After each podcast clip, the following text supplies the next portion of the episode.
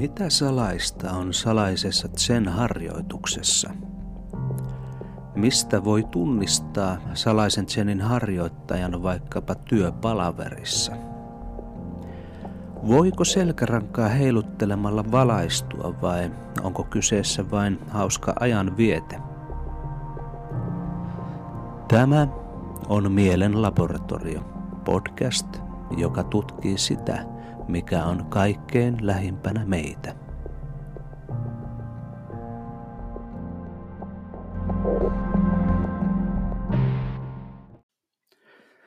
Tervetuloa Mielen laboratorioon.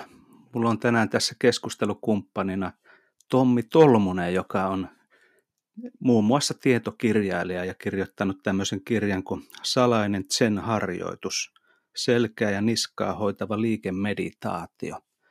Tervetuloa Tommi. Kiitos AP. Hauskaa, että päästään juttelemaan näin edes podcastissa, kun muuta ei ole voitu nähdä ajan pitkiin aikoihin. Joo, kyllä, erittäin mukava. Ähm, joo, tosiaan sulla on tämmöinen kirja kirjoitettuna ja tähän pohjautuu tuon Tsumura opetuksiin, joita olet sitten dokumentoinut ja äh, ikään kuin toimittanut tämän kirjan vai, vai miten tätä kuvailisit? No se voisi sanoa juurikin näin, kun tuota, tämä on vähän sellainen monisäikeinen juttu, kun tämä perustuu tämmöiseen kiinalaiseen esoteeriseen buddhalaisuuteen, missä on niin kuin aika niukka tekstuaalinen perusta. Jos ajattelee vaikka, kun olet haastellut täällä Janne Kontala ja Mons Bruuta, niin heidän on helppo puhua hyvin täsmällistä ja kirjanoppineestikin, kun he tavallaan on sen traditioasiantuntijoita ja teksti on semmoinen, millä on selkeä historia, vaikka nyt ei tiedä, kuka sen on kirjoittanut, puhun siis Patanjali Yoogasutrista. Mutta tässä tapauksessa tämä tarina on vähän monimutkaisempi, mutta jos sanoo, että mä oon editoinut Sumuran puheita ja lisännyt sen, mitä mä oon saanut kiinalaislähteistä, niin se on varmaan hy- hyvä lähtökohta ja ehkä se kohta kysyt jotain semmoista, missä mä voin tarkentaa, mistä mä kuvittelen, että on kyse. Joo, okei, pidetään tuo mielessä. Niin varmaan sitten kuulijoita kiinnostaisi vähän kuunnella muutenkin siitä, että kuka on Tommi Tolmunen ja, ja miten olet päätynyt tämmöisen esoteerisen buddhalaisen kirjan kirjoittamaan. Joo, tota, tarina menee luultavasti sillä tavalla, että mä olin vähän yli kymmenvuotias tai jotain sitä luokkaa aika paitsi kultaa, niin myöskin hämärää muistoja. Ja mä olin kiinnostunut hyönteisistä ja vietin paljon aikaa sitten Jyväskylän kaupunginkirjastossa ja siellä selaili hyllyjä ja siellä myös sellainen jännä hylly, missä oli otsikkona okkultismi. Siellä oli esimerkiksi Blavatskin äh, Hunnuton Isis ja monta muuta tekstiä. Ja sitten siellä oli joogakirjoja myöskin ja mä sitten lainailin niitä sieltä ja kokeilin tehdä niitä asanoita ja sitten kun siihen aikaan varsoi sen tilanne, että hyönteiskirjoja ei hirveästi ollut saatavilla, niin mä sitten äh, semmoisesta niin rekisteristä kaivoin, että mitä on niin kuin tavallaan kirjaston varastossa. Ja sieltä löytyi muun muassa maineikkaan Uunio Sailaan seikkailuja kovakuoreisten perässä ympäri maailmaa 1800-luvun loppupuolelta. Ja sitten siellä oli myös sellaisia kummallisia kirjoja. Mä luulen, että ne oli tämmöisiä vuosisadan alun teosofisia kirjoja. Silloin hmm. kirjoittiin paljon. Ja sitten mä lainain kanssa niitä ja ihmettelin, että mitä ihme tavaraa tämmöinen on. Ja, ja siinä mä sitten tein niitä jooga-asanoita kotona ja yritin jotain järkeä tehdä siihen. Ja mä muistan, kun mä olin äh, hetkinen, 8, 8, kun mä olin 19-vuotias, niin sitten mä jotenkin ajattelin, että tämä jooga on varmaan silleen tärkeä, hieno juttu, että mä rupean tekemään joka päivä tätä ja siinä paitsi, että sai taivutella jalkoja, niin tietysti kun oli nuori mies, jolla vielä mahlavirta suonissa, niin sai taivuttaa mieltäkin, että miten niin kuin kykeni sitten asettumaan lattialle joka päivä. Mutta että mä kehittelin semmoisen niin kuin asana pranayama meditaatiosarja, jota mä tein sitten säännöllisesti ja kävin sitten joogatunneilla, mitä oli silloin saatavilla ja meditaatiojutuissa, mitä vaan ikinä olikaan ja yritin imeä sitten itteni kaikkea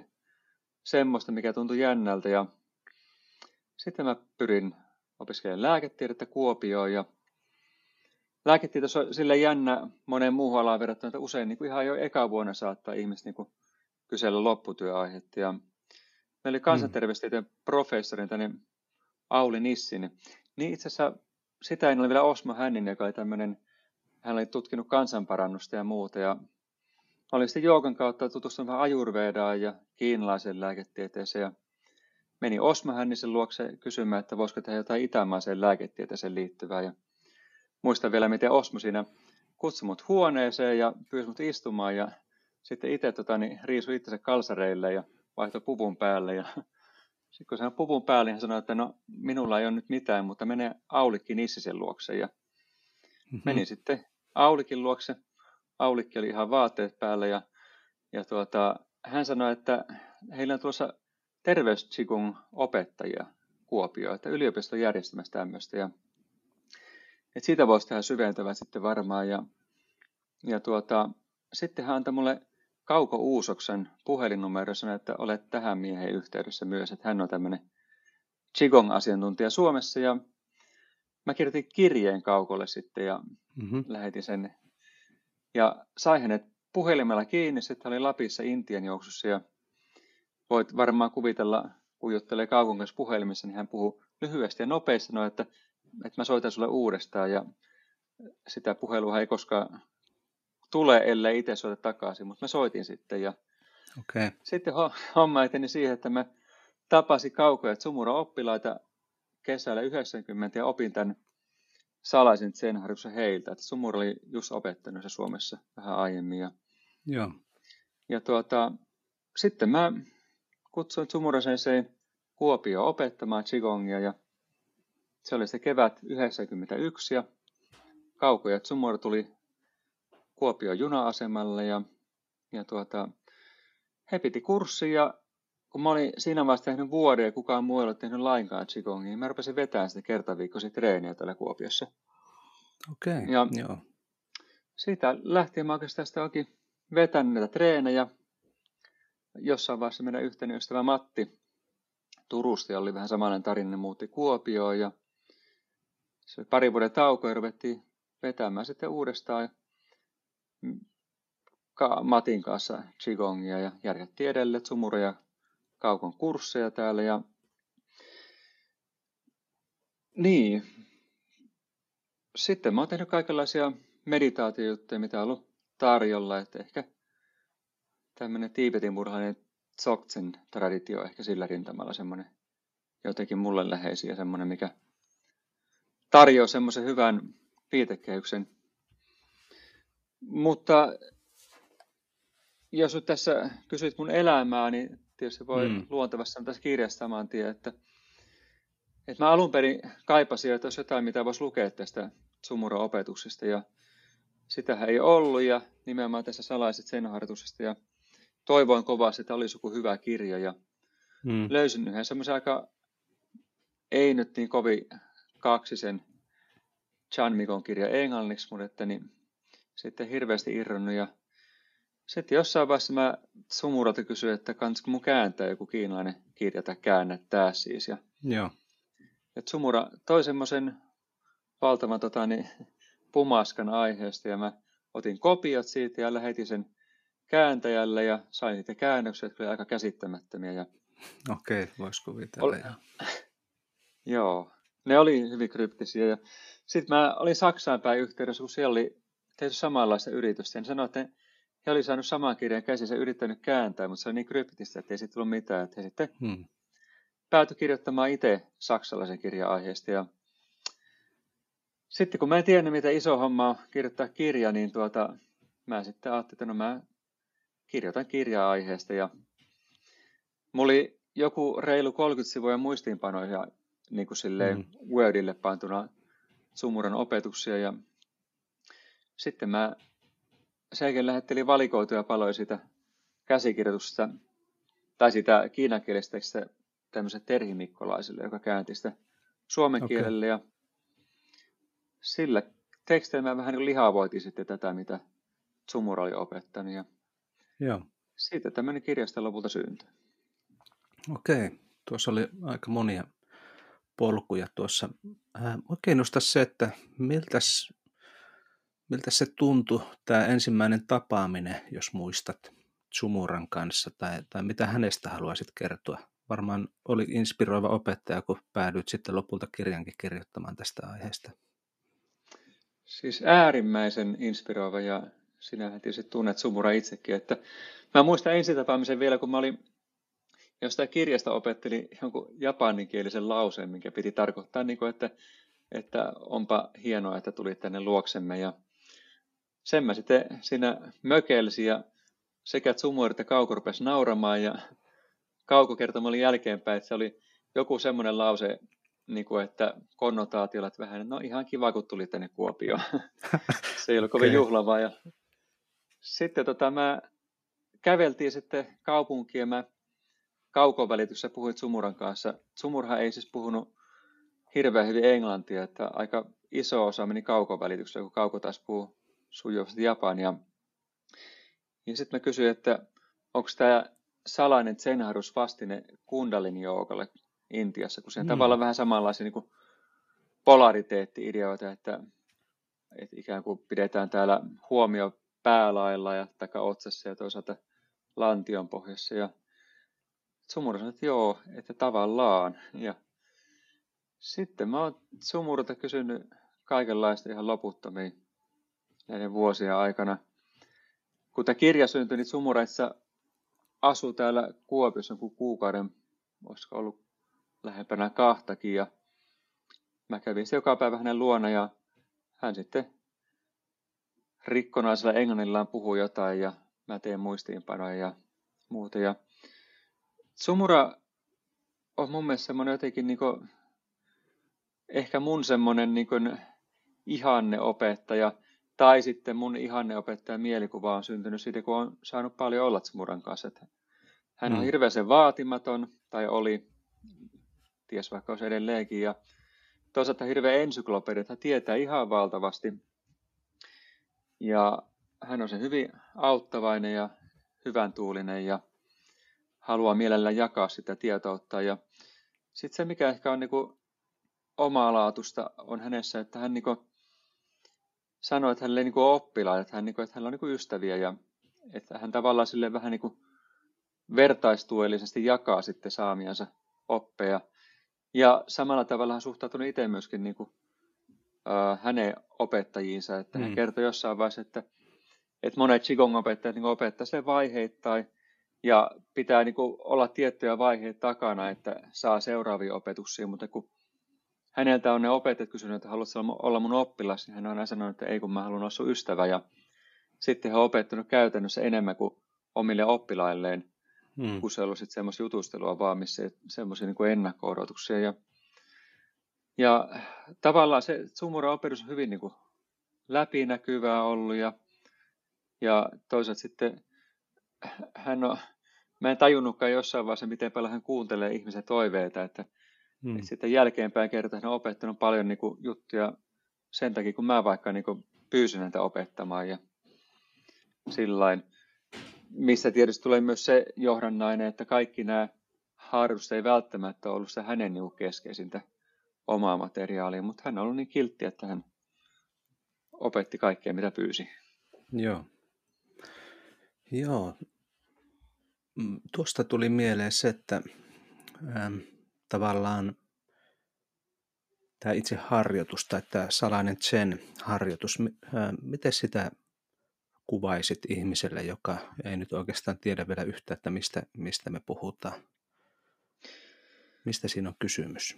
Se on hyvä, hyvä kysymys, että miten sitä kuvailisi, koska se on kahden monitasoinen harjoitus. Että jos mä tietäisin vähän, että millainen se ihminen on, mitä hän on niin harrastanut aiemmin, niin varmaan mä vähän muokkaisin sen mukaan, mutta että jos olisi ihminen, joka ei tehnyt mitään joogaa tai muuta, niin mä varmaan kertoisin, että tästä tehdään tämmöisiä niin kuin aaltomaisia liikkeitä selälle, jotka jäljittelee silkkimatoa ja että ne silleen niin kuin tavallaan hoitaa selkää ja niskaa ja hartioita ja pitää yllä liikkuvuutta, mutta hyvin eri tavalla kuin vaikka jooga, että jos intialaisessa joukossa haetaan usein semmoisia niin vähän niin kuin ääriasentoja, joissa pysytään jonkin aikaa, niin tästä tavallaan ikään kuin liikutaan semmoisen niin kuin normaali liikealueen sisällä, mutta hyvin elastisesti.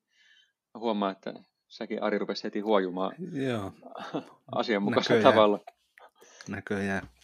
Se, se on tota, musta ominainen piirre tälle, että, että kun tota, näitä liikkeitä tekee, niin ne vähän niin kuin tarttuu sille, että aikanaan kun tätä kirjaa kirjoitin, niin mun ex-vaimo harmitteli, kun hän ei vuosikausi tehnyt näitä enää, vaikka olisi varmaan hyviä hänen selälle, mutta mä itse näin, kun hän heilut silkkimärällä lailla tuntikausia päivässä, kun hän oli tietokoneella, että, että, että yksi, mitä voisi sanoa, on semmoinen tietysti, että nämä on varmaan semmoisia vähän niin kuin heijausliikkeitä, mitä monet tekee vähän luonnostaan ja mikä tarttuukin helposti, että, että siinä tavallaan haetaan semmoista aika rentoa ja luonnollista tapaa liikkua myöskin. Hmm. Sitten varmaan jos olisi joku tämmöinen meditaatioihminen, niin mä saattaisin sanoa, että tämä on mun mielestä jotenkin erinomainen liikemeditaatio, koska se on tavallaan niin kuin liikekieleltään niin simppeliä, että siinä on helppo antaa niin kuin mielelle tavallaan kahdenlaisia vapauksia. Ja toisaalta semmoista, että mieli hiljenee luonnostaan. Tässä niin kuin näen sinut siinä ja tiedän, mitä kaikkea sä oot puuhailun, niin tulisi mieleen ehdottaa, että olisiko semmoinen shamanta-aspekti, kun tavallaan mieli tyhjentyy ja toisaalta keskittyy rennosti siihen liikkeeseen. Hmm. Mutta toinen semmoinen meditatiivinen aspekti ehkä on se, että, että sit kun mennään eteenpäin tässä harjussa, niin siinä on valtava määrä erilaisia visualisaatiotekniikoita ja, ja tota, siinä tavallaan niiden kautta voi kokea ehkä jotain semmoisia niin oivalluksiakin. Ja sitten toisaalta, kun ne visualisaatiot tippuu pois, niin tavallaan siinä voi tulla semmoisia kehon ja mielen oivalluksia, että olisiko se sitten vähän semmoista niin kuin vipassana mm-hmm. henkistä. Tämä oli juuri viimeisen kahden minuutin aikana syntynyt teoria, jota tässä okay. koettelin alan asiantuntijan edessä, että voisiko se pitää paikkansa. No, no keskustellaan vähän tästä. Eli tuota, itse asiassa tuli mieleen nyt tuosta, kun huomasit, että täällä aloin jo hu- aloin huojumaan, niin eilen olin työpalaverissa tuossa jossakin ja sitten nousi seisomaan, kun oli istuskellut koko päivä siinä Teamsin ääressä ja aloin tekemään jotakin huojumisjuttuja ja sitten tuo pomo sieltä vaan kommentoi sitten, että, jää, että AP alkoi tekemään nyt selvästi jotakin tanssiliikkeitä tai, tai jotakin tämmöistä. Ja, ja sitten sanoi, että no ja itse asiassa tässä, mä taisin silloin esitellä sen Iitsuaneksi. Nämä, nämä on aika jotenkin lähekkäin kaikki.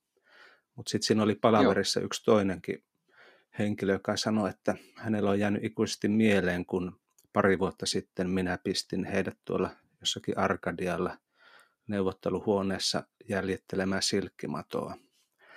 Aha. Eli tuota, nämä on itse asiassa aika semmoisia hauskoja yksinkertaisia harjoituksia moneen käyttöön ja varsinkin tämmöiseen niin toimistotyössäkin, kun istuskelee tai seisoskelee paljon, niin itse kyllä pyrin pitämään selkää auki, että tuo on niin selvästi yksi semmoinen aspekti, mistä voi ehkä jotenkin tunnistaa Chan Mikong harjoittajat, se alkaa huojumaan erikoisesti kaikissa sopimattomissa tilanteissa.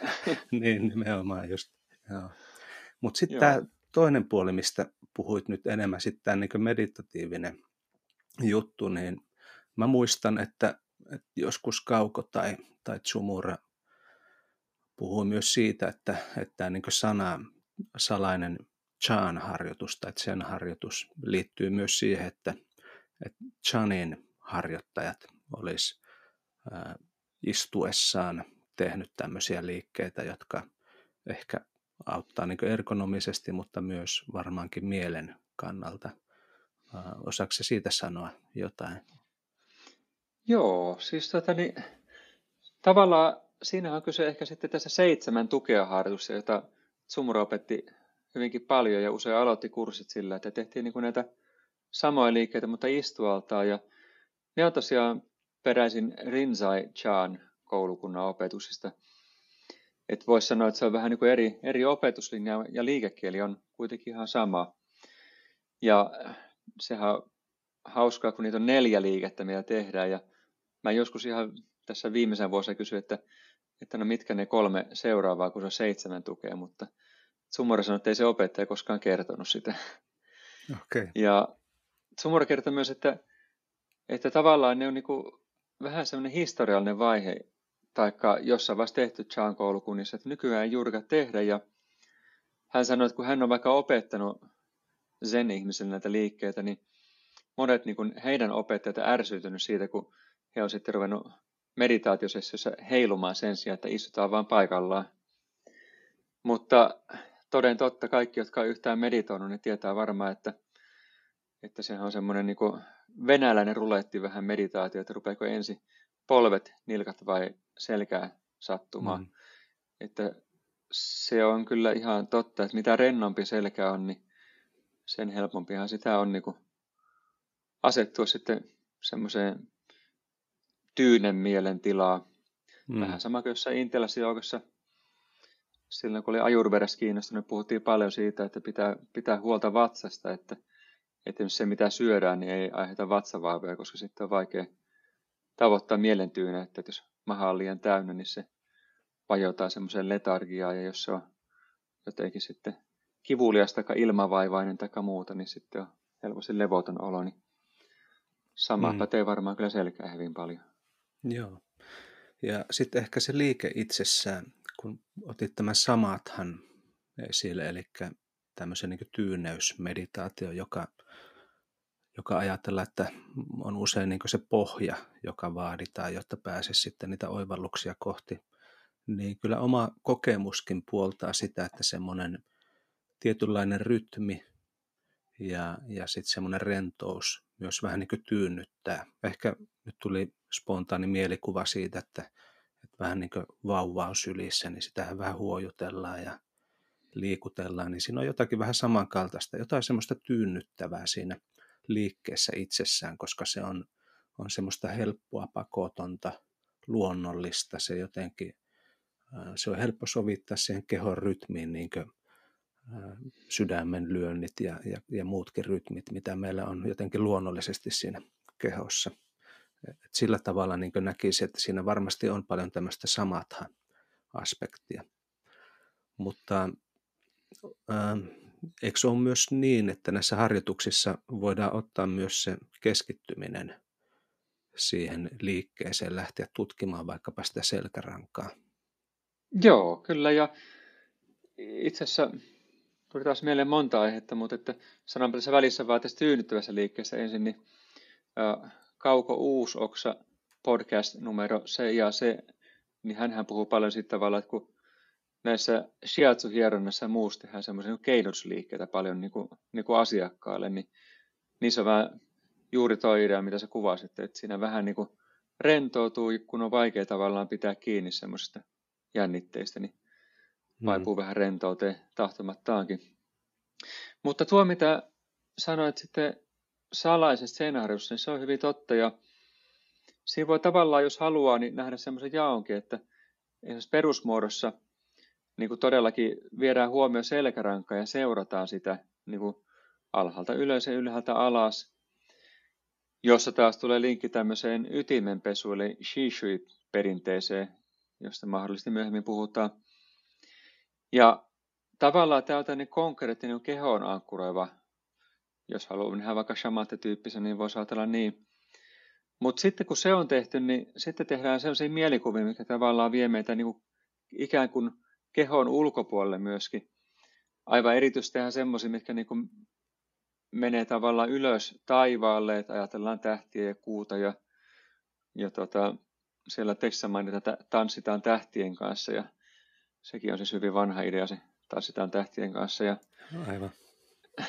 Ja sitten taas mennään maan ytimeen ja ajatellaan, että maan keskipisteessä on kirkasvetinen lampi, jossa ui viidenvärisiä kaloja, tai sitten kalaa, jolla on niin viittä väriä, joka säteilee meihin näitä värejä. Ja sitten siinä nyt sitten varmaan, tässä ei määritellä mitään maailmankuvaa, että jos, jos on sellainen jungilaishenkinen, niin varmaan ajattelisi siinä mennä johonkin oman mielen semmoiseen No Jung ei ehkä puhunut Jinistä ja Jangista silleen välttämättä, mutta että... No jonkun verran kultakuka salaisuudessa. Animus ja anima. Anteeksi? No joo. Animus ja anima. Anime. Mikä se on? Anime on se sarjakuva. Animus ja anima, kyllä. Joo. Nyt tuli linkki animeenkin. Tämä on mielenkiintoista. joo. Mä vähän modernisoin. Joo. Että tavallaan siinä niin kuin mennään omaan mieleen semmoiseen niin jangisimpaan osaan, kun mennään taivaalle, ja sitten taas jinisimpään, kun mennään maan keskipisteeseen. Ja samalla tavalla voidaan sitten siirtää huomioon myöskin niin horisontaalisesti eri kohteisiin, ja vaikka metsään tai kasveihin tai mihin vaan oikeastaan. Ja tavallaan se kokemus on aika mielenkiintoinen, että kun ikään kuin irrotetaan omasta kehosta, niin mitä se tavallaan sitten tuo semmoisen omaan kokemukseen ja olemiseen, että Salainen Zenharus on täynnä tämmöisiä, se Kiinan tekstissä näitä koanin kaltaisia vertauksia. Yksi on semmoinen, että jotenkin, että jos kiipeää aarrevuorelle, niin olisi tyhmää palata kotiin ilman, että ottaa jotain aarteita mukaansa, niin se tavallaan kuvaa sitä, että kun viedään huomioon vaikka se taivaaseen ja maan keskipisteeseen ja tullaan takaisin omaan kehoon, niin jotenkin meidän kokemusmaailma olisi rikkaampi. Hmm. Tietysti sitten tämmöinen kiinalaisen lääketieteen ulottuvuus, mitä pidetään mukana, niin, niin siinä sanotaan, että se voisi sitten vahvistaa meidän keho jiniä tai jangia. Et mä en tiedä missä vaiheessa tämmöinen kiinalaisen lääketieteen kerrostuma on tullut mukaan tähän salaiseen harjukseen. Jos puhutaan harjuksen historiasta kohta, niin voi sitten arvailla. Joo. Mutta jos nyt yritän vetää tuo äskeisen selityksen yhteen, niin, niin tota, tehdään omaan kehoon kohdistuvia hyvin tarkkoja tämmöisiä keskittymisjuttuja ja sitten tehdään semmoisia abstraktimpia, jotka taas sitten onnistuu paremmin siinä vähän niin siinä, jos nyt sanotaan vaikka shamatta tilassa, mikä ensin luodaan omaan mm. kehoon keskittymällä. Ja siitä tulee se jänniä kokemuksia, joita voi selittää oman maailman katsomuksensa mukaisesti. Joo.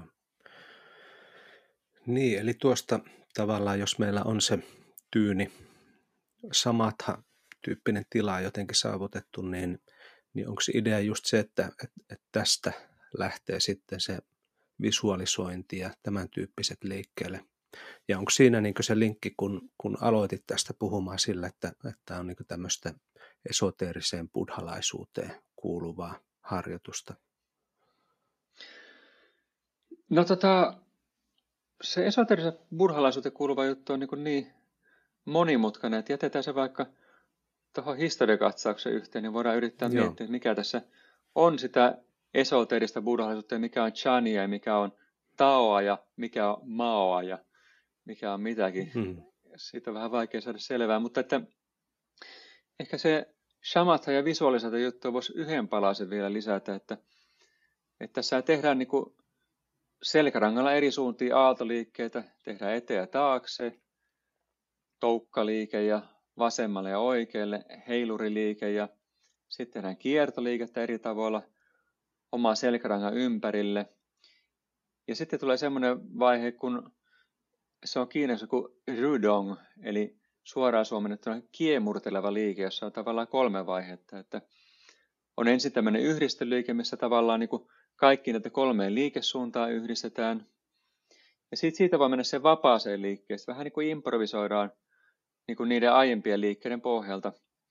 Vähän niin kuin jos sulla sattumalta olisi seinällä tuommoinen sinertävä Charlotte Jackson kitara, niin sä opettelet vaikka tota, mikä asteiko opettilasika harmonisen mollin, kun soitelit Richie Blackmore Heavyä ja sitten voi sen pohjalta improvisoida, niin tässä opetellaan ne kolme perusliikettä, joiden pohjalta voisi improvisoida.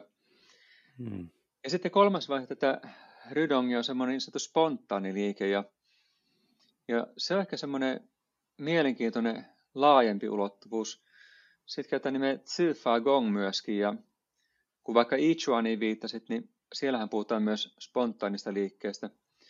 Oikeastaan kaikessa Qigongissa se jossain vaiheessa tulee vastaan. Ja, ja tuota, Tsumura selitti sillä tavalla, että se liittyisi myös siihen tällaiseen niin kuin, ikään kuin varhaisemman taivaan mieleen tai varhaisemman taivaan tietoisuuteen, että kun me mennään tavallaan tarpeeksi syvään niin kuin semmoiseen meditatiiviseen tai rujing-tilaan, niin kuin Qigongissa puhutaan, niin sitten voidaan löytää tänne spontaani, eli keho vähän niin kuin liikkuu itsekseen. Ja, ja sitä voitaisiin miettiä monella tavalla, että, että Tsumura aina oli kovasti sitä vastaan, että ei pidä niin liikaa mystifioida sitä. Että sitä on suorastaan jotain se uskonnollis-tyyppisiäkin liikkeitä semmoisen liikekielen ympärille syntynyt. Mutta yksi tapa ajatella ihan sekin, että mennään vaan niin, niin rentoon ja tavallaan ei-intentionaaliseen tilaan, että meidän kehon jännitys rupeaa laukeamaan ja kun vasen pakara rentoutuu ja heittää kehoa tiettyyn suuntaan, niin sitten se sieltä ääripisteestä jatkaa matkaa jonnekin. Et ikään kuin me puretaan semmoisia kehon syvempiä jännitteitä. Joku Damo Mitchell vaikka, varmaan sullekin tuttu tämmöinen moderni taulainen opettaja, niin hän selittää, että se on tietty vaiheharjoitus, kun tulee tämmöisiä spontaaniliikkeitä, mutta ilmeisesti hänen koulukunnassa ne on tämmöisiä rajun emotionaalisia purkauksia, mutta tässä salaiset senharjussa ne on sitten enemmän tämmöistä liikekielen ja perussäännön mukaan sellaista aaltomaista liikettä, jossa tavallaan tapahtuu jotain ilman, että meidän tarvii kiinnittää huomiota siihen. Ja nyt päästään siihen, mitä sä äsken kysyit, että, että tavallaan se tila on semmoinen ihanteellinen siihen, että, että kun siinä lähtee tekemään vaikka visualisaatioita, niin silloin ne niin kuin tavallaan on mahdollisimman vaivattomia ja kevyitä.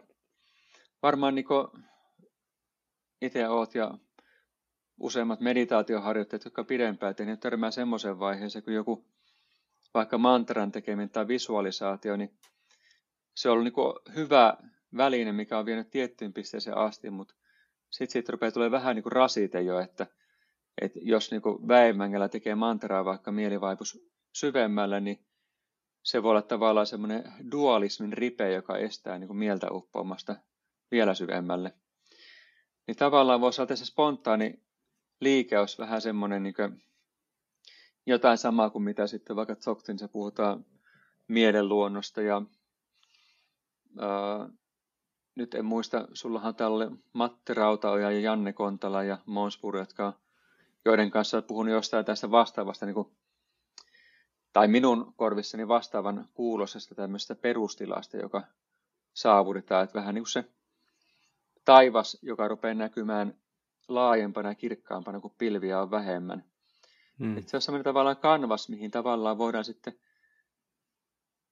tehdä visualisaatioita sen verran, kun on mielekästä, että ne edistää sen mielentilan niin syventymistä tai jotain muita semmoisia hyödyllisiä tapahtumia meidän kehossa ja mielessä. Joo, tuo oli mielenkiintoinen mielikuva, tuo kanvas. Eli että jos tämmöisen mielen perustilaan viittaa vähän niin kuin kielikuvina tai mielikuvina käytetään monesti vaikka tämmöistä tyyntä lammenpintaa, joka heijastaa kirkkaasti ja tarkasti kaiken ja, ja on läpinäkyvä ja niin edelleen, niin ikään kuin siihen lammen pintaan voisi kalligrafia siveltimellä vedellä jotakin tuota kuvioita ja, ja ohjata jotenkin sitä mieltä eri suuntiin vai? No varmaan just noin ja sitten tässä on joku paradoksi, mitä on ehkä vaikea mun keksiä vertauskuvaa, koska jos, jos tämmöistä chaan tai esoterisen buddhaisuuden näkökulmakin ajattelee, niin tavallaan se, niin se on kuitenkin päämäärä on just se, niin sen ei-dualisen tilan niin syveneminen, että ajatellaan, että siinä on eri tasoja. Että tavallaan se, että tehdään joku visualisaatio sen päälle meidän niin kuin mielentuotteena, niin tavallaan se niin kuin häiritsee sitä, mutta toisaalta sitten niin kuin voisi ajatella, että se on semmoista joku niin kuin apuväline, millä voidaan niin kuin pyyhkiä lammen pinnassa se kirkas heijastava kerros, jota me ollaan kuviteltu puhtaaksi, mutta oikeasti sen alla on vielä niin kuin lukemattomia, vielä kirkkaampia ja paremmin heijastavia puhtaita kerroksia. Okay. Aika huono vertauskuva, keksipä paremmin. Joo. No ensimmäisenähän tuosta tulee mieleen tämä Indran verkko buddhalaisessa mytologiassa, tai taitaa itse asiassa olla jo vedalaisessakin mytologiassa tämä Indra, mutta, mutta verkko, joka on, koostuu siis jalokivistä, jotka kaikki heijastavat kaikki muut jalokivet, eli periaatteessa yhdestä jalokivestä heijastuvat ne kaikki äärettömät, lukemattomat jalokivet. Tämmöisen mielikuvan mä sain näistä kirkkaista kerrostumista, että tämmöisen niin verkoston. Ja sitten toinen ajatus tästä paradoksista tuli se, että, että varsinkin tässä niin Chan ajattelussa ehkä tulee usein esille tämä, että tavallaan samsara on nirvanaa myös. Eli mm. ei, ei pelkästään se, että on se puhdas lammenpinta, että se on niin se lopullinen todellisuus tai totuus, vaan myös se myrskyisä merenpinta on ihan yhtä lailla totta. Joo, tämä on tota jännä käsiteviidakko, kun tuota, puhutaan jostain, mistä ei voi puhuta ja puhua ja yritetään löytää vertauskuvia, jotka sitten auttaisi meitä tavallaan paremmin työskentelemään tämän asian kanssa. Toki varmaan yksi päämäärä voi olla, että yritetään kuvata jollekin, joka ei edes työskentele, mutta ehkä se voi silloin kuulostaa lähinnä runolliselta. Joo, ehkä siinä on se yksi arvo, että, runous on jotenkin jo arvokassa itsestään, vaikkei se sinänsä olisi niin edes tavoitteellista sen kummemmin kuin se, että mitä se vaan saa jotenkin esteettisesti aikaan. Toisessa ihmisessä syntyy syvempiä mielentiloja juuri esteettisten kokemusten kautta, että mm. sitten on pohdiskelijoita ja visualisoijia ja joogeja ja niin poispäin. Joo. No tuota, olet pari kertaa jo maininnut tämän historian tästä, että siihen mennään, niin varmaan siellä jo henkeä pidätelle odotetaan, että no milloin me päästään siihen, niin olisiko tässä hyvä kohta lähteä vähän tutkimaan sitä?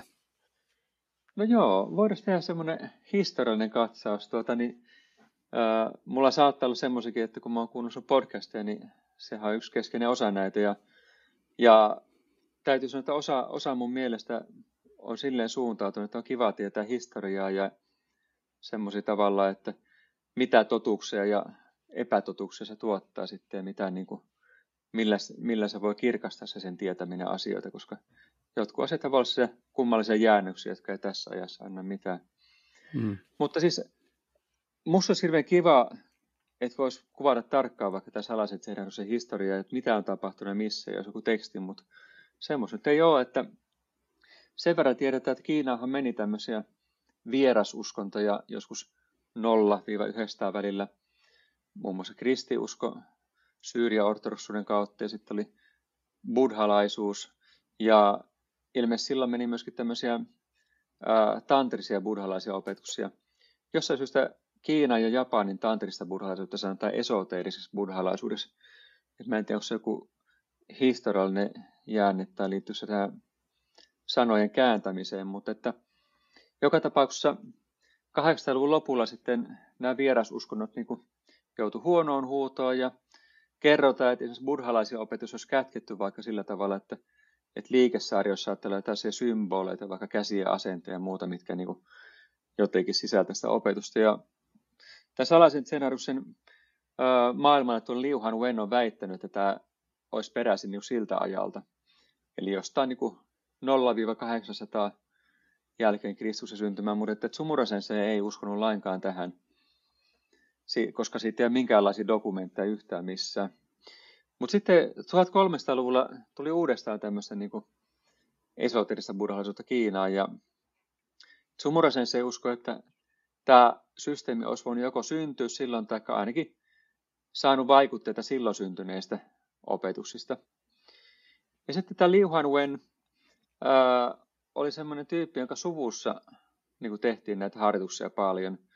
Siellä suvussa oli myöskin munkkeja, joista tietenkään suku ei jatkunut, mutta sitten oli myöskin maalikkoharjoittajia ja hän sitten itse niin kuin, oppi niin kuin perheensä kautta nämä opetukset. Ja hän rupesi 50-luvulla jo, siis 1950-luvulla niin kuin jollain tavalla niin kuin, vähän niin kuin kokoamaan näitä opetuksia, että voisi tuoda niitä julkisuuteen, mutta sitten tuli kulttuurivallankumous ja, ja kulttuurivallankumous ja tämä maolainen aika, niin sehän vaikutti hyvin paljon kaikkeen Qigongiin, että kun kaikki mikä oli uskonnollista oli kiellettyä ja hmm. jossain määrin samaa linjasta ehkä vähän jatkunutkin Kiinassa, että ainakin se sävyttää niin kuin näitä opetuksia, niin kun sitten Liu Han Wen toina opetus 80-luvulla niin kuin oikeasti kaapista ulos, niin on vaikea sanoa, että mikä, mikä kaikki niihin on vaikuttanut. Ja joka tapauksessa hänkin on ikään kuin, niin kuin konstruoinut jonkun tietynlaisen systeemin niistä opeista, mitä hän on itse saanut. Ja kuulemma Liuhan Wen valitettavasti ikinä en ole häntä itse tavannut. Tsumurasen se on kyllä tavannut hänet ja hän on esimerkiksi vieraillut Saksassa monta kertaa. Ja. Mutta että hän oli kuulemma aika rönsöivä persoona ja sillä, että hän niin pulppusi aina niitä uusia opetusta, että olisi tämmöinenkin juttu ja tämmöinen. Ja sehän, ketkä olette käynyt jossain itämaisten opettajien opetussa, niin on varmaan tuttu ilmiö, että he mukavassa ovat tehneet se opetus yksinkertaisesti selkeästi, että se on niin kuin silleen vakioita, että se on länsimaista helppo omaksua ja silti se kuulostaa ihan kaikelta muulta. Ja sama päti kovasti Liuhan Weninkin, että että hän ei ole mitenkään silleen täsmällinen opettaja. Hän myöskään yleensä ei näyttänyt itse liikesarjaa, vaan hän pyysi aina paria oppilasta, että, että tehkää te näitä liikkeitä. Hän vaan selittää ja hän sanoi syyksi sen, että, että ihmiselle ei tule sitä mielikuvaa, että se täytyy tehdä just tietyllä tavalla. Okay. Että jos hän tekee mielenkiintoinen ajatus sekin. Mutta sitten tota, tulee tänne toinen juonne kuvio, että et useinhan ajatellaan, että kiinalaiset Qigongin semmoinen korkein tai ylevin tai jotain semmoista osioista ne neidan, eli sisäinen eliksiiri, Joo.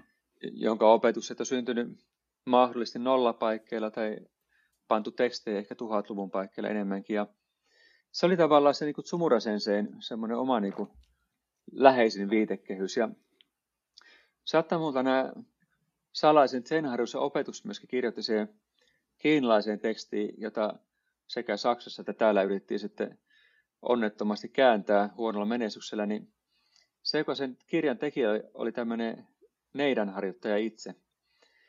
Ja nyt sitten taas on vaikea sanoa, että miten se on vaikuttanut siihen, että, että ikään kuin taulainen harjoittaja kokoaa yhteen esoteeriset buddhalaiset opetukset, mm.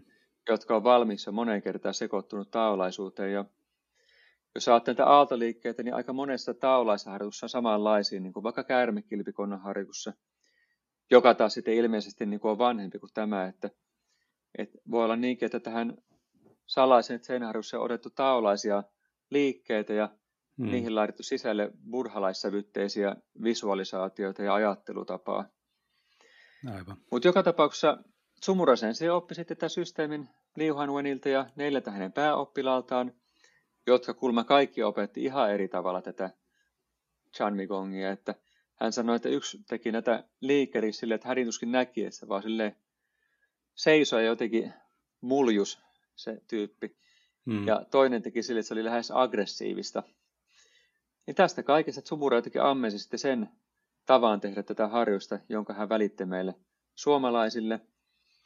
Ja sitten niin kuin voi kuvitella jo, että kun Tsumurasen se opetti yhtenä vuonna täällä Suomessa tätä, ja mä vaikka itse aina ryntäsin eturiviin opettelemaan, ja varmaan niin omaksuin niitä liikekieltä sen mukaan, mitä hän teki, vähän sille peiliselutyyliin. Ja sitten seuraava, seuraavana vuonna hän opetti ihan eri tavalla, ja oli kahden hämmentynyt olla, että miten sitä nyt oikeasti menee sitten. Ja saksalaista mm. kertonut, että oli täsmälleen sama juttu, kun Liu Hanoveni kävi heille opettamassa – Aivan. Ja tota, sitten Sumura puhuu myös siitä, että, että hänestä on tärkeää, että ihmiset tutustuvat eri koulukuntiin, että tavallaan niin kuin eri opetus voi niin kuin vähän niin kuin valottaa jonkun harjoituksen eri aspekteja vaikka. Ja hän sanoi, että, että hän suosittelee, että jos tekee vakavissaan Chan Migongi, niin kannattaa myöskin opiskella Neidania. Ja Sumura selvästi niin kuin tavallaan myöskin laitto Neidan sisältöä tähän. Ja, ja hän sanoi myöskin, että että vaikka tämä liikekieltä saattaisi olla tämmöistä, niin kuin puhutaan Daoyinista, eli tämmöistä kehon liikuttamista ja venyttelyä, niin se mielentila, mihin tämä vie, varsinkin spontaaniliikkeen kautta, on selkeästi kumminkin niin kuin tavallaan sisällöltää neidän harjoitusta. Hmm. Ja sitten minä parka tämän kaiken rutistin yksin kansiin ja tässä on tulos. Ja, ja vaikka mä en itse puhu kiinan kieltä enkä osaa lukea, niin mä halusin, että sinne jätetään paljon semmoisia niin sekä litterointia että ihan kiinalaisen kirjan kirjoismerkkejä, että paremmin asiaa ymmärtävät voi sitten halutessaan miettiä, että mistähän tämä kaikki on peräisin ja mistä siinä oikeasti pitäisi olla kyse. Joo. Ja sitten kun tähän kaikkeen liitetään vielä se, mikä ihmiset usein kysyy, että siis tämä oli varmaan hyvä mainoskikka tuota, niin kustantajaltakin, kun Tämä kirjan nimi pilaisi Chan Migong, mutta että kustantaja sanoi, että no ei tuommoista kukaan niin kuin osta eikä lue, ettei se kellekään mieleen, niin että pitää suomentaa. Ja, ja tota, mä sitten sanoin ihan vitsinä, että no se on suoraan suomettuna salainen sen harjoitus. Ja niin kuin tiedetään, niin kainalopiirrot leijailee keskuudessamme kaikkein pisimpään, niin se jäi sitten elämään kirjan nimenä. Ja sitten aina kysytään, että miten niin salainen, kun kirjakin on tehty, mutta että siinä on monta niin kuin, ulottuvuutta, että toisaalta se mi siinä nimessä, Chan Migong, tarkoittaa salasta tai esoteerista tai tantrista ja sitten toisaalta nämä harjoitukset on myöskin satoja vuosia ainakin salaisia, että niitä on opetettu vain suoraan opettajalta oppilaalle. Hmm. Ja sitten vielä semmoinen ulottuvuus, että, että ne ikään kuin sisältää semmoisen salaisuuden, että, että jos ajattelee, mitä peruskurssilla oppii, niin saattaa olla, että menee kymmenen vuotta, että oivaltaa sen kaiken, mitä siellä on opetettu. Mutta sitten kun se oivaltaa, niin tajuaa, että se on kyllä kerrottu ihan alusta asti, mutta että se vaan avautuu eri tavalla. Niin tässä vaiheessa, kun mä tämän kirjan kirjoitin, mä olin itse tehnyt niin 26 vuotta harjoitusta, että, että totta kai mä niin kuin yritin noudattaa tätä kultaista sääntöä, että kannattaa kirjoittaa vaan semmoisia juttuja, mikä itse kuvittelee ymmärtävänsä, koska muuten lukien mm. on mahdoton ymmärtää, että että jossain määrin tuo kuvaus vastasi sitä, että mihin mä siinä vaiheessa olin päässyt. Joo. Joo, eli tuo on, niin rakentaa kuvaa siitä, että tuossa on, on siis paljon kerroksia. Tulee selvästi esille se niin historiallisestikin. Ja itse on, on kyllä huomannut myös sen, ja se on ehkä yksi ideakin ollut tämän koko Mielen laboratorio-podcastinkin taustalla, että mä oon huomannut myös just tämän, että jotta ymmärtäisi jotakin, vaikkapa jotakin buddhalaista meditaatioharjoitusta, niin on ollut äärimmäisen hyödyllistä opiskella vaikkapa Patanjalin joogasuutraa tai, tai tuota, jotakin muuta joogafilosofiaa ja lueskella vähän Veda-kirjallisuutta ja kaikenlaista tämmöistä, koska, koska tässä kaikessa on kuitenkin jotakin semmoista kontekstia ympärillä, että, että se niin jotenkin voin kuvitella sen käännöksen, minkä, minkä sait ensimmäiseksi sieltä tuolta joltakin kääntäjältä, koska sehän on sen takia nimenomaan niin kryptistä, koska se, sillä kaikella on konteksti. ja sitten se konteksti puuttuu siitä, jos vaan tehdään tämmöisiä niin mahdollisimman sanatarkkoja suoria käännöksiä sanoista. Joo, olen ehdottomasti samaa mieltä. No niin, mulle tuli mieleen yksi ajatus ja yksi kysymys. Ajatus oli semmoinen, että, että tuota, nyt puhuttiin aika korkealentoisia ja ainakin mä puhuin niin oman ymmärtämiskykyni rajoilla tavallaan, että, että, että tämmöistä mä oon niin tässä kuvitellut ymmärtäväni. Niin. Mutta sitten aika monethan tuntuu kumminkin sillä tavalla tekevän tätä salaiset senharjoissa, että se on hyvä jumppa selällä ja se on sillä jännä jumppa kanssa, että siinä on ihan kiehtovaa ja mm. Ja itselläkin on aika hauras kroppa ja, ja tuota, ensimmäinen noidanuoli taisi olla 18-vuotiaana ja silloin kun mä rupesin tekemään tätä, mä ajattelin, että tämä on hieno meditaatio, että ihmettelin vaan, että, että mitäs mummo puhe, että se on, kun puhutaan, miten tämä on tämmöinen hyvä selkäharjoitus, mutta että jossain vaiheessa oli sitten itsellä niin paha selkävaiva, että piti etsiä vähän, että mikä auttaa parhaiten ja kuinka ollakaan paras apu löytyi siitä, mikä osasi, eli lisäsi vaan tämän treenaamisen määrää, että, että tämän voi ottaa kyllä ihan semmoisena fyysinä harjoituksena ja jättää sitten tämä viisasteluosaston niille, hmm. jotka sitä haluaa tehdä. Mutta tuota, ihan uteliaisuudesta se kysymys, että, että sähän törmäsit tähän aiheeseen, onko nyt 6-7 vuotta sitten Sumurasen se opetuksessa vai milloin se oli? Joo, varmaankin se on suunnilleen sitä luokkaa kyllä. Joo, no miten sulle kolahti tai mitä, mitä sä oot siitä saanut tai pohtinut? No mähän tuota, lähdin tähän se meditaatio edellä, että ehkä kiinnosti just nimenomaan tämä neidan ja se sisäinen puoli. enemmän, mutta sitten toisaalta mun omakin harjoitushistoria on aina ollut semmoinen, että mä oon tehnyt myös paljon aina fyysisiä niin joogaharjoituksia ja kamppailulajeja ja, ja, ja itchuania ja qigong-harjoituksia tämmöisiä, että, että tavallaan jotenkin ne molemmat reitit musta on tärkeitä. Ja sitten sit eniten just kiinnostaa kaikki semmoinen, missä niitä vähän niin laitetaan yhteen.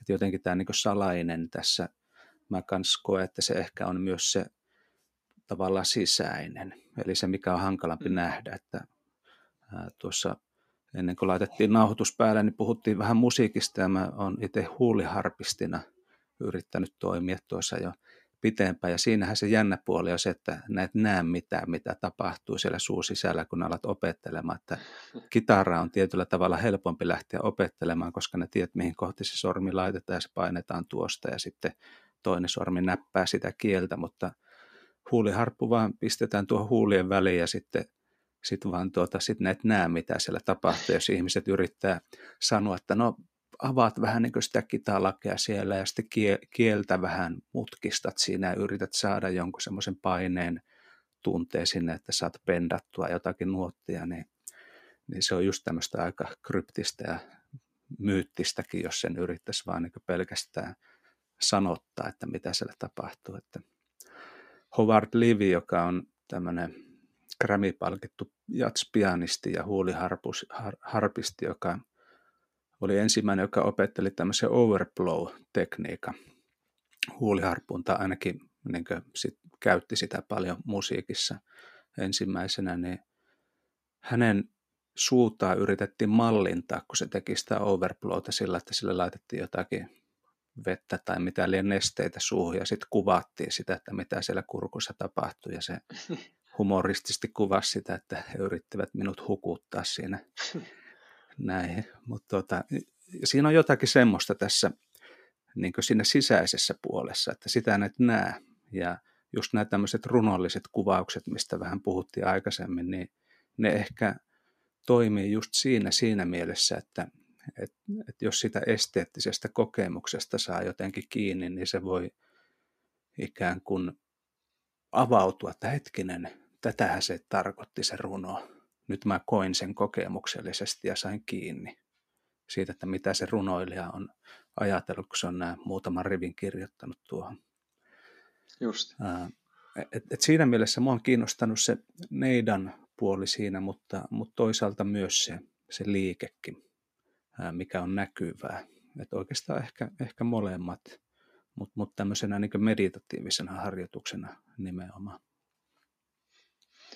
Kuulostaa ihan täsmälleen samalta kuin mitä itsekin olen ajatellut ja kokenut ja just noin päin, että ensin meditaatio edellä, mutta sitten siitä löytyy paljon muutakin. Ja noi koanit ja vertauskuvat on tosiaan kyllä jännä, että semmoinen vertauskuva, mitä ei ole tekstissä, oli Sumura itse ihan lonkalta heittämään, vaan. Esimerkiksi on semmoinen kuin tämä perusliikesarjan loppuhan tehdään semmoinen tavalla, että tehdään niin kuin peräkkäin nämä kolme perusliikettä, että ensin nostaa semmoinen vähän niin kuin verho yllemme ja sitten liikutaan vedessä ja sillä ja Mä olin sitä aina miettinyt vähän, että nyt on ihan kivaa, mutta että miksi me tälleen tehdään, että miksi niin kuin yhtäkkiä tämmöinen, niin kuin, että siihen asti kaikki on ihan loogista ja järkevää. Ja sitten yhdellä kurssilla mä kysyit Sumuralta, että no mikä tämän pointti on, niin Sumura sanoi, että se on silleen, että kun, jos istuu vaikka sängyn reunalla pitkään, niin sitten kun nousee ylös, niin se on vähän rutus se peitto, niin sitten se vähän niin kuin oikaisee sille, lähtee kävelemään. Mä tajusin heti, että se on just se. Okei, okay, joo. Mutta tota, tietysti surullista, että, tai hupaisi, että kukaan muu ei saanut siitä vertauskuvasta yhtään mitään, mutta että mulle se oli just se, mitä mä tarvitsin sillä hetkellä, että mä niin kuin ikään kuin oivalsin. Joo. Joo. Tuota, mä mietin, että pitäisikö vähän puhua vielä tässä siitä, että, että jos haluaisi niin alkaa kokeilemaan tätä, että mitä tämä on tämä Chanmi Kong tai salainen sen harjoitus, niin, niin mitässä, miten tässä kannattaisi lähteä liikkeelle? Muuten kuin tietenkin lukemalla tämä hyvä kirja. Joo. No, nyt on se pelottava hetki, että mun pitäisi avata suun ja sanoa joku mun oma ajatus. Tähän asti mä oon vaan tota, niin, lainannut tai tulkinut muiden ajatuksia. Siis ensinnäkin perinteisesti ajatellaan, että ylipäätään harjoitussa ei pitäisi opetella omin päin, pitäisi olla opettaja. Ja sitten ajatellaan silleen, että jos on mitä tahansa vaikka tantrisia opetuksia, niin se korostuu tavallaan se, että se pitäisi olla niin se ikään kuin opetuslinjassa pätevöitynyt opettaja, joka välittää niitä opetuksia eteenpäin. Ja mä uskon, että se silleen niin kuin tavallaan tiedosmäärin totta, että mä muistan kun se tilanteen, vaikka oltiin Sumurasensa ja Kaukon kanssa Kiinassa vuonna 1996 ja mentiin bussilla johonkin ja sitten oli tämmöinen pysähdyspaikka ja sitten siellä pelloreunalla oltiin Sumura ja Kaukon kanssa ja mä kysyin jotain tästä harjoitusta, että Sumura rupesi tekemään ja tehtiin yhdessä vähän aikaa kolmesta ja Mä ajattelin, että vau, tämä on mieletön juttu. Mä tein koko loppuikäni tätä pelkästään vaan koko ajan. Ja sitten tauko loppui ja Sumura lopetti liikkeelle ja bussiin ja ei se nyt niin hieno, hienoa enää ollutkaan. Mäkin lähdin bussiin ja mm. enimmäkseen siitä lähtien en ole heilunut, vaikka teenkin sitä kyllä säännöllisesti. Et joku semmoinen juttu on, mikä tavallaan kyllä niin kuin, onko se nyt sitten peilisolut vai hyvä selitys vai esimerkki, niin sen saa parhaiten opettajalta. Ja sitten usein sanotaan, että, ei, että on kaikki vaaroja, jos opettaa omin päin.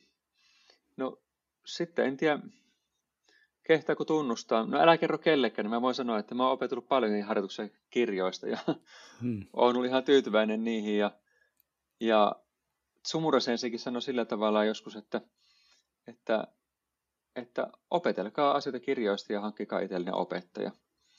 Hmm. Dalai Lama on kertonut, että hänen opettajansa suuri osa on kuollut ihan vanhuuttaan, niin nykyään hänen opettajansa on kirjat. Ja sitten tulee tämä nykyaika, kun eihän koskaan ennen ollut mitään YouTubea, videoita ja podcasteja ja online-opetuksia, että, että kaikki tämä matsku on niin nyt saatavilla ja siinä on varmaan niin hyviä ja huonoja puoleja. Kaikki on netissä saatavilla ja teoriassa, jos vaikka tätä harjoitusta tekee niin jotenkin väärällä tavalla, niin kyllä se voi nyrjäyttää nikamiansa, taikka, taikka tämä on sillä tavalla syvälle menevä harjoitus niin mielentasolla, että jos on vaikka jotenkin psyykeltään hyvin epävakaa tai sille realiteettitestaus, realiteettitestaus horjuu, niin voisin kuvitella, että ei ole kaikkein, kaikkein terveellisin harjoitus. Mutta sitten toisaalta sama ihminen voi mennä nettiin ja löytää ohjeet rakentaa pommia ja tuota, tilata itselleen kaikki huumeet joista me ei mm-hmm. koskaan ole edes kuultukaan, että, että vähän niin kuin tänne Lama Jesse, joka toi tiibettiläisen opetuksen julkisuuteen, niin hän sanoi jotenkin sillä tavalla, että, että me eletään atomiaikaa ja meillä on atomia ja haasteita, niin harruskin pitää olla sellaisia atomipommeja, että ne niin kuin pystyy kilpailemaan sen kaiken muun kanssa. Mm-hmm. Että tota, kyllä mä uskon, että jos ainakin haluaa selkäjumppaa itselleen, niin, niin mikäpä estää lukemasta ja katsomasta vaikka videota YouTubesta. Kaikki nämä on siellä ihan vapaasti saatavilla. Että sit, jos tulee ongelmia, niin varmaan kannattaa kysyä jostain sitten. Niin. Mä mietin vielä sitä, että miten sitten vaikka tämä neidän, tämä sisäinen puoli. Löytyykö opettajia? Sumurakin, josta puhuttiin, niin on nyt edes mennyt jo tässä vaiheessa. Joo. No täytyy myöntää, että kun Tsumura kuoli, niin oli sellainen aika kummi olo, että tietysti päiväselvä, oli surullinen olo. Mutta sitten oli vähän se olo kanssa, että tämä on epäreilu, että sä lähdit kesken bileiden nukkumaan, että olisi vaikka mitä tehtävää. Ja, että ihan, ihan oikeasti emme vielä opittu näitä juttuja. Ja varsin Sumura mun mielestä viimeisenä vuosina opetti aivan erityisen mielenkiintoisia jänniä juttuja. Tosin vaikka hän olisi kuollut missä vaiheessa, niin mä olisin varmaan sanonut samat sanat, mutta että kuitenkin, että, että pahasti tämä homma jäi kesken. Ja, ja tota, on miettinyt aikaa kieltämättä netissäkin ja miettinyt, että mitä hän opetti, jos on tosi tarjolla.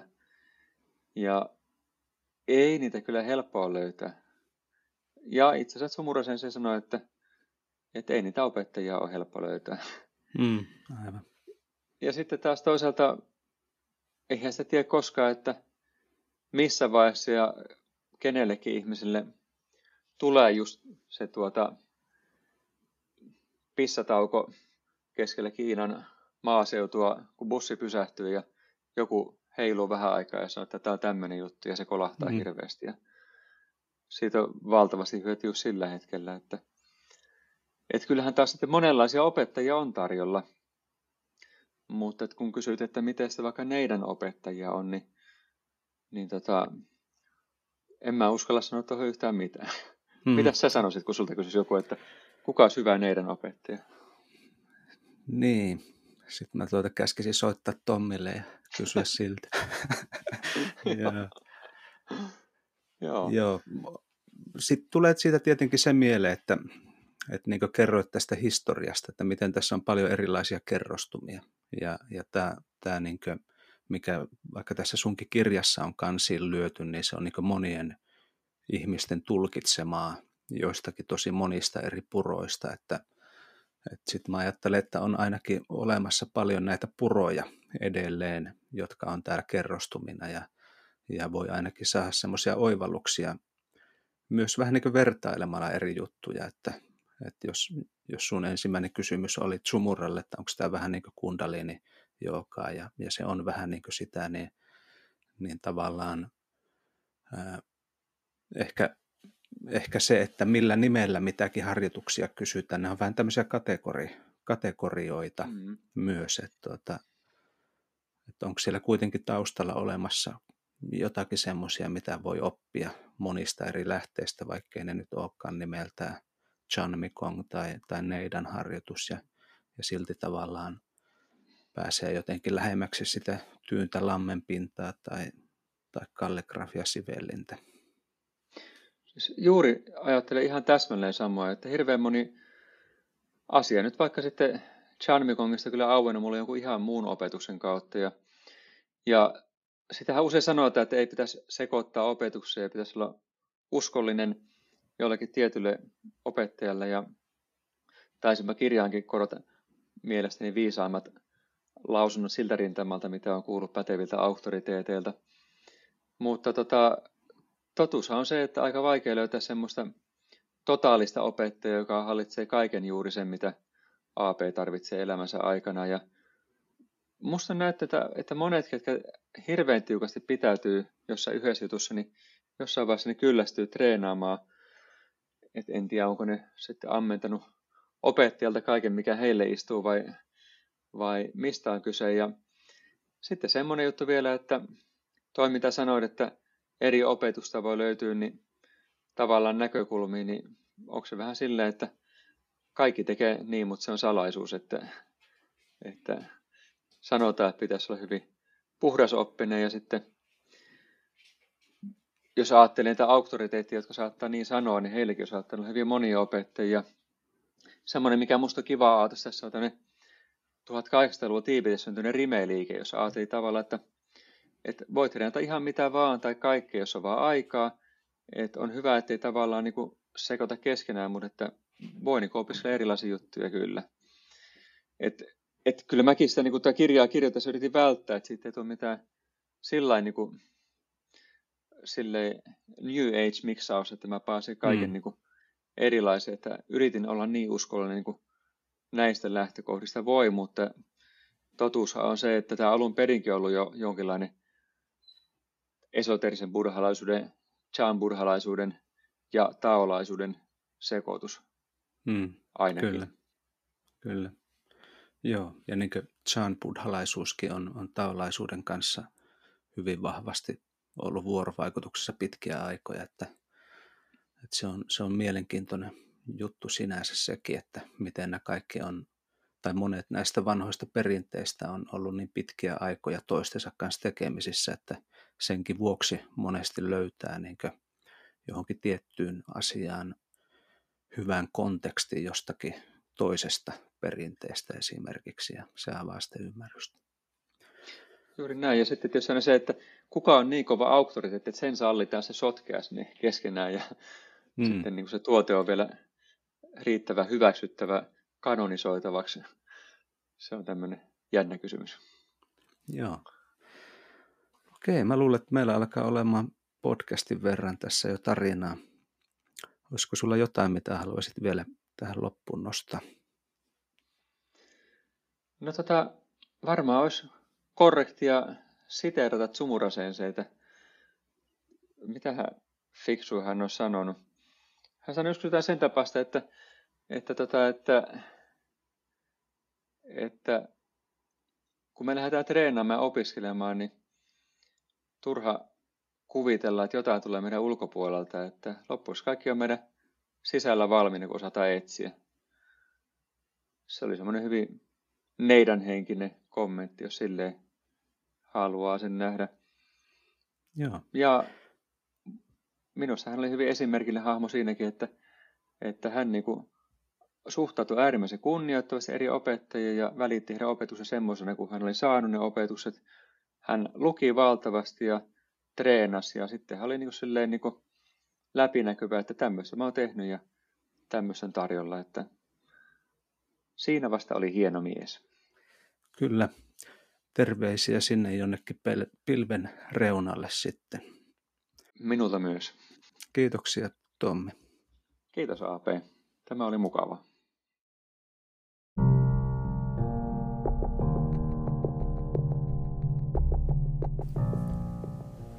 Tämä oli Mielen laboratorio.